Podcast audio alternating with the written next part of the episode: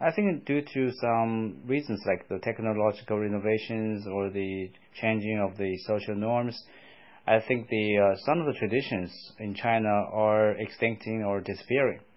For example, like how people name their babies. Uh, in the past, maybe parents will just go to this kind of a fortune teller.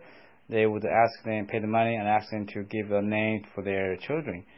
So they will probably choose a uh, maybe decent name or a name with a very good meaning. But nowadays, I think young parents just choose a name by themselves or just randomly. They just choose a name that sounds very meaningful or sounds like a star. So this is uh, something that is changing. Another thing is like the, during the tomb sweeping days, uh, many young people will just stay at home and they do not really pay a visit to the like the people like the ancestors' tombs to sweep the tomb. Instead, uh, they will just do this online.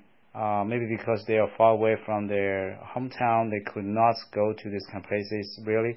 So they can only just uh, do this online tomb sweeping activities, which is actually also uh, advised by some uh, social experts.